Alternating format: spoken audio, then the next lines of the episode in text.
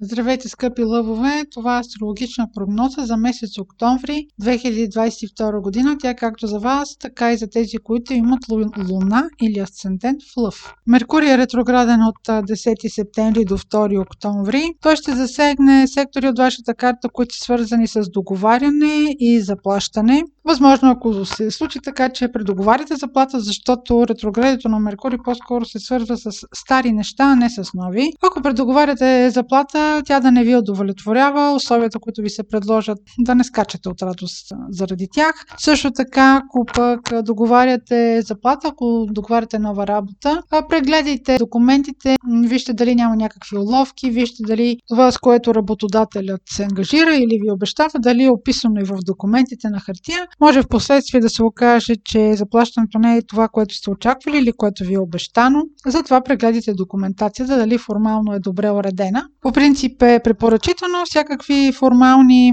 уреждания да ги оставите след 16 октомври. На 9 октомври има пълнолуние в Овен.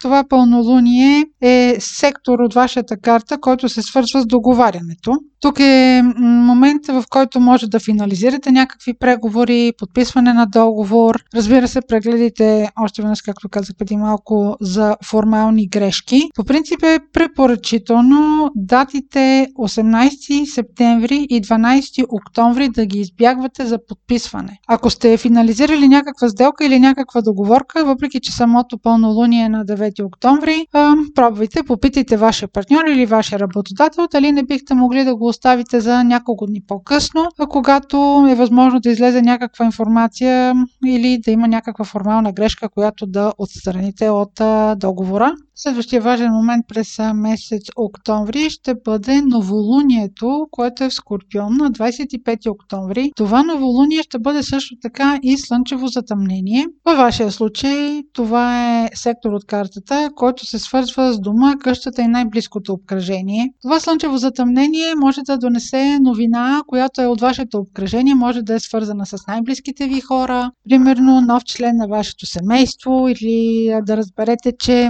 някой от а, най-близкото ви обкръжение, най-близките ви има нови планове за себе си. Скорпион се свързва с регенерацията и това слънчево затъмнение може да бъде един вид някакво прераждане за вас. Може да установите, примерно, с кого бихте искали да живеете или с кого не искате да живеете. Това обаче няма да бъде решение или да бъде резултат, който ще постигнете за няколко дни около самото новолуние. Слънчевите затъмнения действат с закъснение, с отсрочка, едва около 15 октомври 2023 година. Вие ще разберете това новолуние тази година на 25 октомври какво е провокирало. Той ще го разберете след една година. Независимо какво се случи междувременно, независимо това новолуние какво провокира във вашите планове да се премествате, да се събирате, не свързвайте думата затъмнение с нещо задължително негативно. Това може да е обновление, което вие имате нужда. Просто това е знак в сектора, в който вие ще бъдете побутнати от съдбата да направите някаква стъпка. И следващото събитие, което има значение за месец октомври. Това е ретроградния Марс, който ще бъде ретрограден от 30 октомври до 13 януари 2023 година. Той ще бъде ретрограден в Близнаци. Във вашия случай това е сектор от картата, който се свързва с приятелствата, с големите групи хора, с клубовете по интереси, с обществото. За ретроградния Марс съм говорила още в прогнозата за месец